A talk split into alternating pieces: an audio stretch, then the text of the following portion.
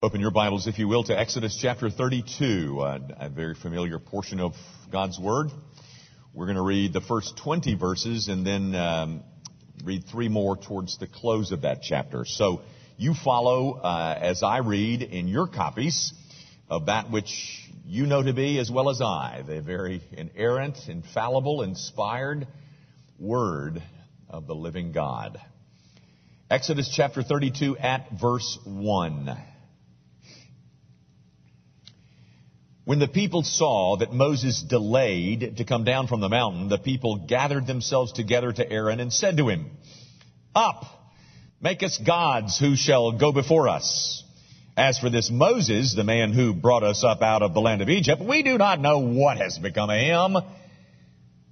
So Aaron said to them, Take off the rings of gold that are in the ears of your wives, your sons, and your daughters, and bring them to me. So all the people took off the rings of gold that were in their ears and brought them to Aaron. And he received the gold from their hand and fashioned it with a graving tool and made a golden calf. And they said, These are your gods, O Israel, who brought you up out of the land of Egypt. When Aaron saw this, he built an altar before it. And Aaron made proclamation and said, Tomorrow shall be a feast to the Lord. And they rose up early the next day and offered burnt offerings and brought peace offerings. And the people sat down to eat and drink and rose up to play. And the Lord said to Moses, Go down, for your people whom you brought up out of the land of Egypt have corrupted themselves. They have turned aside quickly out of the way that I commanded them. They have made for themselves a golden calf and have worshipped it and sacrificed to it and said, These are your gods, O Israel, who brought you up out of the land of Egypt. And the Lord said to Moses, I have seen this people, and behold, it is a stiff-necked people. Now, therefore, let me alone, that my wrath may burn hot against them, and I may consume them in order that I may make a great nation of you. But Moses implored the Lord his God and said, O Lord, why does your wrath burn hot against your people, whom you have brought up out of the land of Egypt with great power and with a mighty hand? Why should the Egyptians say, with evil intent did he bring them out, to kill them in the mountains and to consume them from the face of the earth? Turn from your burning anger and relent from this disaster against your people. Remember Abraham, Isaac, and Israel, your servants, to whom you swore by your own self and said to them, I will multiply your offspring as the stars of heaven, and all this land I have promised I will give to your offspring, and they shall inherit it forever. And the Lord relented from the disaster that he had spoken of bringing on his people. Then Moses turned and went down from the mountain with the two tab- t- tablets of the testimony in his hand, tablets that were written on both sides, on the front and on the back. They were written. The tablets were the work of God, and the writing was the writing of God engraved on the tablets. When Joshua heard the noise of the people as they shouted, he said to Moses, There is a noise of war in the camp. But he said, It is not the sound of shouting for victory or the sound of the cry of defeat, but the sound of singing that I hear. And as soon as he came near the camp and saw the calf and the dancing, Moses' anger burned hot. And he threw the tablets out of his hands and broke them at the foot of the mountain. He took the calf that they had made and burned it with fire and ground it to powder and scattered it on the water and made the people of Israel drink it. Now at verse 30. The next day, Moses said to the people, You have sinned a great sin and now I will go up to the Lord. Perhaps I can make atonement for you, for your sin. So Moses returned to the Lord and said, Alas, this people have sinned a great sin. They have made for themselves gods of gold. But now, if you will forgive their sin, but if not, please blot me out of your book that you have written. The grass withers and the flower fades. But the word of our God, oh, that endures forever. You know, folks, what could be more appealing to the to 21st century Americans than a good hot party? I mean, uh, we we love to get invited to parties. We uh, we love parties. We we hate it when we get left out of the invitation list for a party. We're party lovers. We're party crashers. We're party animals. Uh, I mean, we we know people who will spend three hundred thousand dollars to have MTV come film a Sweet 16 party. You know, a couple of three years ago or so, um, I made a statement to a friend that I wanted to, I, I wanted to understand the, the youth culture of today better. And so he, he made this observation. He said, well, I can tell you how to do that, Jimmy. He said, uh, my daughter, who's a teenager, um, she loves OC. That's a television show. It's off now, but uh, you remember OC? Uh, I think it stood, I could really be embarrassed here, I think it stood for Orange County. And um, so his daughter had bought this, the whole series. I mean, you know, the year one, year two, year four, year six, year, you know, she bought it all. So he gave me a set of the, the, the DVDs to, to watch a whole year's worth of OC. So over a couple of days, I watched a year's worth of OC. And you know, you know, in every episode, there was a party. A party of some kind. I, I mean, there was, there were graduation parties and there were summer parties and there were beach parties. There were, it was, in every episode there was a party. And, and the wilder, the better. I mean, the, the best parties were the ones where there were, there were no adults, loud music, plenty of alcohol, hot babes, cool dudes, and if you were lucky, they would call the police. I mean, if you, if you happen to get invited to one of those, those sometimes qualified as what we call an orgy. Now, an orgy is a party squared. An orgy is a party on steroids. Um, th- those are the ones that are really, really fun. I mean, we, uh, uh, just hearing about those those things, those those orgies, excite us. Uh, you know, our kids. I don't know you know this or not, mom and dad, but our kids have spent not a few Friday nights looking for those things, even if they have to go to a field. You know, just an open field to find one. We love reading uh, or hearing about those things because because casting off all restraint. Why, that's, that's the epitome of fun. We gorge ourselves on the escapades of, of Paris Hilton and, and, and, and her ilk. And, and, and, envy people who get to attend those things every now and then, you know. Um, just wishing that we could get invited just, just every now and then to one of those really hot ones. You know, gang, in the commercial appeal, it seems like it's every day, but I, it, it, I, I could be wrong about that. But at least three times a week, they've got a whole section devoted to the parties that have been uh, taking place around town that we didn't get invited to. well, ladies and gentlemen, um, the Bible describes a party too. Right here in Exodus chapter 32.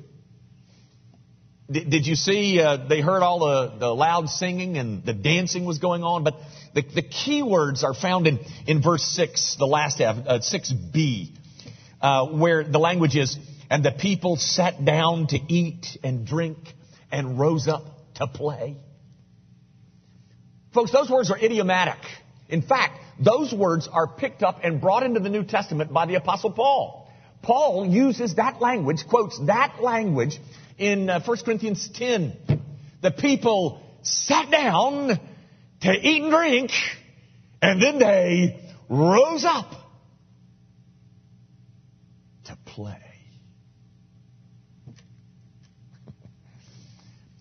You got yourself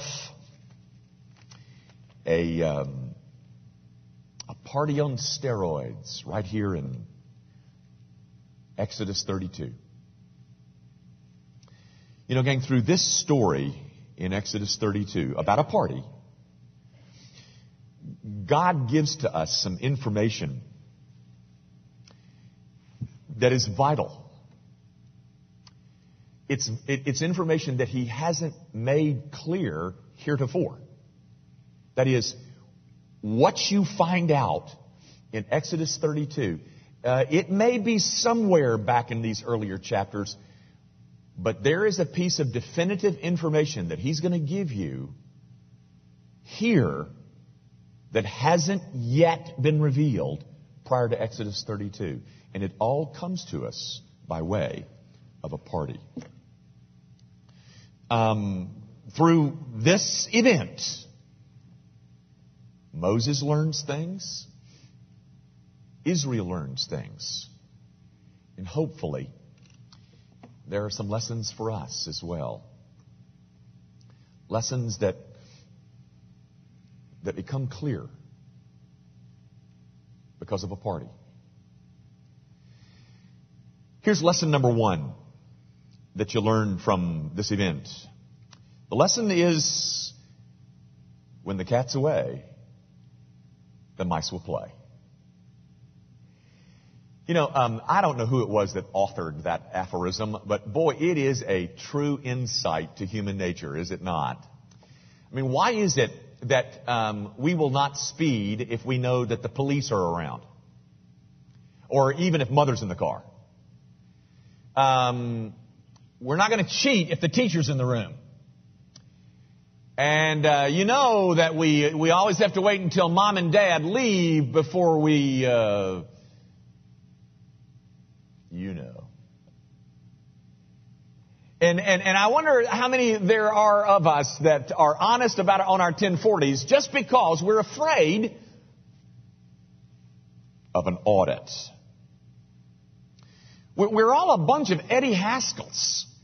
Now, do you remember Eddie Haskell? So many of you will not because you're too young, but back in uh, the 50s, there was this TV show called Leave It to Beaver. And one of the characters on Leave It to Beaver was a guy by the name of Eddie Haskell. And Eddie Haskell was a little demon. He was a demon. But Mr. and Mrs. Cleaver, who were, you know, Beaver's mom and dad, Beaver Cleaver, you remember? Well, Mr. and Mrs. Cleaver loved Eddie Haskell. Because Eddie Haskell was always doing the right thing when they were around. And he, it, it became almost a, a, a, byword in the, in the, uh, the, the series. And when Eddie Haskell would say, Yes, Mrs. Cleaver. And then Mrs. Cleaver would leave the room and he would turn out to be a demon. Well, gang, Eddie Haskell is tame compared to some of us. Guys, what I'm saying is, you, know, you did notice, didn't you, when I read this, that this party erupts because the mice, I mean, the, the, the, the cat's away. Moses is the cat, you know? And he's away up, up on the mountain, you know, getting the Ten Commandments, and, and the people say, well, I mean, what, what, what, was his name? I forget his name. Where, where's he gone? We, we don't know what's become of him. Forget him. And while the cat's away, the mice, oh, they break out into a big old party. Pretty ugly one. As a result of Moses' absence, a party erupts. And, and that tells us a whole lot, I think, gang, about their insides and our insides. Because this text doesn't include that statement, when the cat's away, the mice will play. It's I didn't find that in here. But it's become a part of our awareness because it's the truth. When the cat's away, Oh, we mice. Why? There's no telling what will break out. And you know what that says, guys? It, it says that at the center of our being, there's a considerable amount of Just pure darkness. We're drawn to the forbidden. We, um, there's, certain, there's a certain magnetism about sin to us, the illicit, such that once we're not being watched,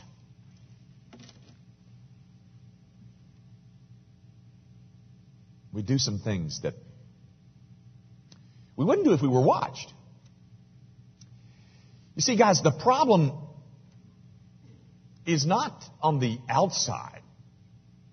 The problem is on the inside. The, the, problem is not the orgy on the outside. The problem is the orgy on the inside. That's the problem. In fact, you do understand this, don't you? This is a simple truth, but our behavior on the outside is simply a reflection and allows us to see better what's on the inside. You know that, don't you? We, we hate restraint. We want verse 6b. We, uh, we hate the word no and authority figures and, and even authority itself. We despise it. And the word stop, that's almost as bad. Now guys, add all that up. Uh, we love an orgy. We, uh, we don't like restraint. And when authority figures are gone, we'll do things that we wouldn't do when we were reading watch. And all that happened. And what does it tell you about us? What does it tell you about the inside workings of our own hearts?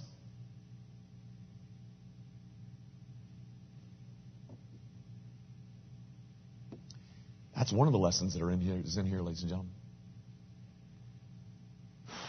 Here's the, here's the second lesson.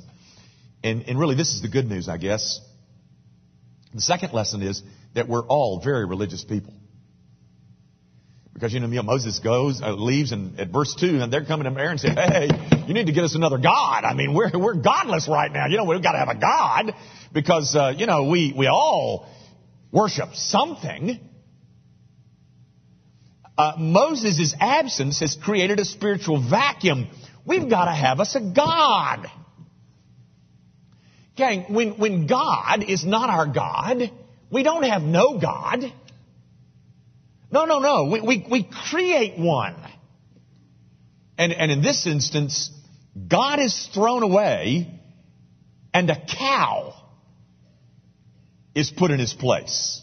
Actually, it's not a cow, it's a calf, just a baby cow.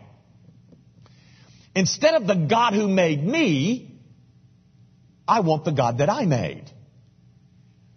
But everybody's got to have a God. And, and with some gods, orgies are perfectly allowable. And not, only allowable, they're even, they're even encouraged. But apparently not with this other God, this Yahweh God.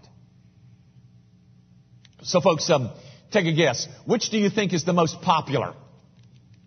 The, um, the pro-orgy God or the anti-orgy God? well, I bet you got, I bet you know that one. But unfortunately, um, there's something, there's a strange thing about this, this God-making business. Um, Psalm 115 says this, those who make them become like them. You see, there's, there's an unfortunate thing about the God making business. We tend to become like the gods that we made. So, that means that your choices on the outside tell us which God you have on the inside. Pro orgy on the outside simply means that there's a pro orgy God on the inside. People choose the calf like God because he allows them to do what they really want to do. And what they really want to do is to live a life without restraint. You know, mom and dad, some of our kids, they can't wait to get out from underneath you so that they can head off to some college campus and live a life without restraint. You know, I know you read with horror as, as I did. It was a, it was a horrible, horrible story. I mean, Susie and I have had two pretty bad days of late just because our son-in-law was almost murdered. But this story, the young girl was murdered. It's a terrible. You can only imagine. I mean, I've, I've, I've hurt for them just this weekend. Do you remember the, the young girl, pretty blonde girl who on her senior trip went to Aruba a couple of years back? And they, they still haven't found her or her murderer. Horrible. I, I mean, oh, what grief a set of parents must experience. But one of the upsetting things about that whole story is do you know where she was the last time she was seen? She was lying drunk on a bar, and some guy was drinking jello shots out of her navel. Now, guys, I don't know what a jello shot is, but it couldn't be good. Gang, if it's, if it's restraint free living that you want, or if it's restraint free living that you live, you need to understand that you've told us a ton about your insides. And, and by the way, that calf God, he's definitely for you. Because we all worship something. And that's the one you, that's the one you want. If you want to live restraint free. You know, it was interesting to me reading this story and realizing that the orgy is going on at the bottom of the mount, at the bottom of the mountain, simultaneously at the, while at the top of the mountain, God is giving to Moses the law. It's almost as if these people could, could smell where this Moses was going to take them. They're, it's like, hey, hey, hey, y'all, hey, y'all. You know, when Moses gets back, we're not going to be able to do any of this. You remember on the Ten Commandments what the first commandment was? Thou shalt have no other gods before me. That's the first commandment. God is up there writing that very thing while at the bottom of the mountain, precisely what he's writing is what they're doing.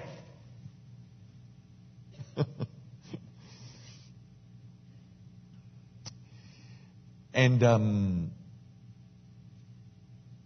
once you throw away that God, then it's pretty much inevitable that an orgy is going to break out. These folks exchange Yahweh for a cow. Uh, again, not even really a cow, just a, a baby cow, a calf. How insane is that? Oh, it happens all the time. It's no more insane than what some of us have replaced him with. Now, guys, at this point, the story takes a very abrupt, scary turn. And in fact, the lesson that is the third lesson is something that heretofore the Bible has not yet made clear. But it's about to give us some clarity now over a very important subject. So stay with me. Here's the third lesson. In, in, in the face of all that's happened, what's a God to do? Well, that depends on which God you're talking about. Uh, if you're talking about the calf God, he loves a party as, as, as much as we do. Because he knows that a life lived without restraint is a life that will conclude in destruction. You know, uh, one of the real hip authors, actually, she's an authorette, I guess. Uh, it's a woman. One of the real hip authors these days in the Christian community is a woman by the name of Anne Lamott. And guys, um, uh, understand if you read Anne Lamott, you're, you're, you, there's some crudities in there. There's some things that you might gonna raise some eyebrows, but I mean, she's really quite fascinating to read. But um, one of the things that she said that is just that I thought was wonderful. She said, "We're not punished for our sins. We're punished by them."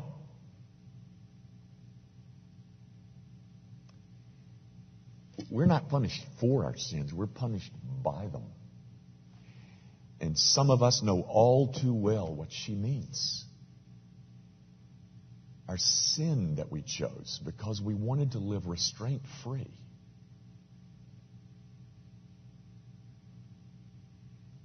It's left deep wounds. Deep wounds. And that's what the calf God wants. He wants to destroy. But this other God, this, this Yahweh God, his reaction is different. You see it there in verses 9 and 10. And folks, it is pretty scary. He in essence says, get out of my way. Leave me alone so that my wrath can burn hot. And he's saying this to Moses, and Moses knows all too well. I mean, he knows firsthand what the wrath of God. He watched him. Uh, he watched as God did that to Pharaoh. Guys, um, this is ugly. This is a very volatile scene. Some heads are going to roll. Don't look. Because this is not pretty. And then in the midst of that, which brings us to our fourth and final lesson, Moses says, wait a minute. Wait a minute. Wait a minute. Wait. No, no, no, no. You, um, um, I, I, you, you can't do that. You, you, um, um, um, you, you, you, you don't want to do this, God. Uh, and then he takes himself and he places himself between a guilty, sin-loving people and a rightfully angry, sin-hating God. And he looks at that God as he stands in between him and them and he says, wait, wait, wait, wait, wait, wait, wait, wait. No, no, we can't do this. You can't do this. Don't do this. And he begins to plead for this people who deserve nothing but wrath at the hands of this God. He, he, he stands in between them and intercedes for a stiff-necked, sin-loving people. And he pleads for them on the basis of two things. Number one, they're guilty. Look over at verse 30. They have sinned a great sin. There's no attempt to deny that.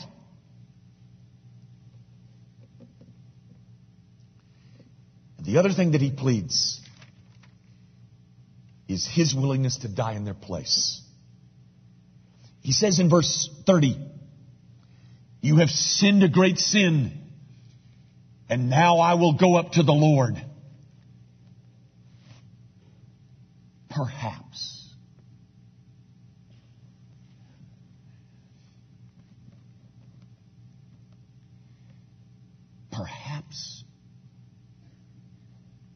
I can make atonement for you. Ladies and gentlemen, let me tell you something. He's their only hope. Because Moses is the only one that didn't participate in the party. I mean, um, God says, let me get rid of them and I'll make a great nation out of you. Right after I obliterate all the party goers, I'm going to make a great nation out of you, Moses. And God, and Moses says, no, no, no, no. And then, again, in verse 32, but now, if you will forgive their sin, and then there's that blank in there. But if not, blot me out. Punish me for their sin. They've sinned a great sin, God. There's no, there's no getting around that. We're all in agreement over what they deserve. I'm not here to plead with you about what they deserve. I'm simply saying, God, would you punish me instead of them?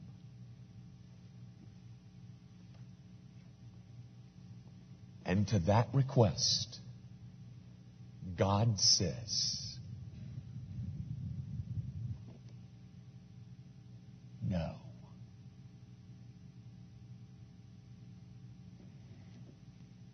Because as good as you are, Moses, you're not good enough.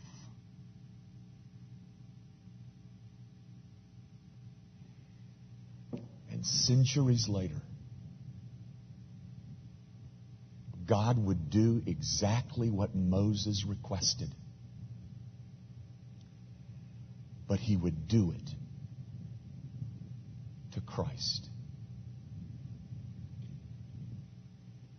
Guys, it's at the cross of Christ that we simultaneously see an expression of God's love and of God's anger. In essence, God's anger makes things better. This, this God who is slow to anger is sacrificial in the distribution of it. Folks, these people in Exodus 32, they are alive because of Moses. They owe their life to Moses. Without Moses, God would have destroyed them. Had it, had it not been for Moses, they would all have perished in their party garments. But the thing that Moses can't do is that he can't make atonement. Folks, this is not a story about parties. It's not a story about how wicked you and I are. It's a story about how God will ultimately provide atonement for a sin loving people like us. And He's going to do it through a mediator. The only way that any of us will stand comfortably before in the presence of this God is through a mediator. And his name is not Moses.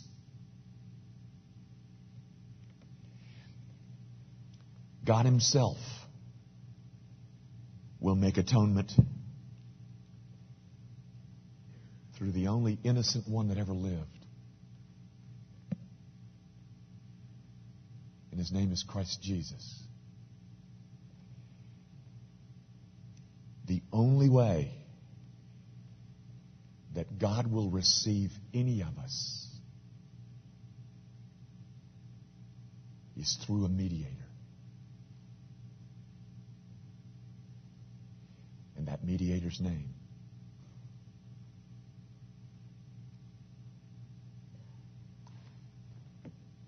you know. Our Father, we thank you for a, a, a glimpse into how you work with sinners, a glimpse of responding to a mediator and punishing him in the place of the guilty ones. And I pray, oh God, that you will remind us that there is no, there is no relationship with you without the mediator. That the verdict is in. We're guilty. And it is either through Christ that we come before you, or we will not come at all. And through Christ, the verdict has become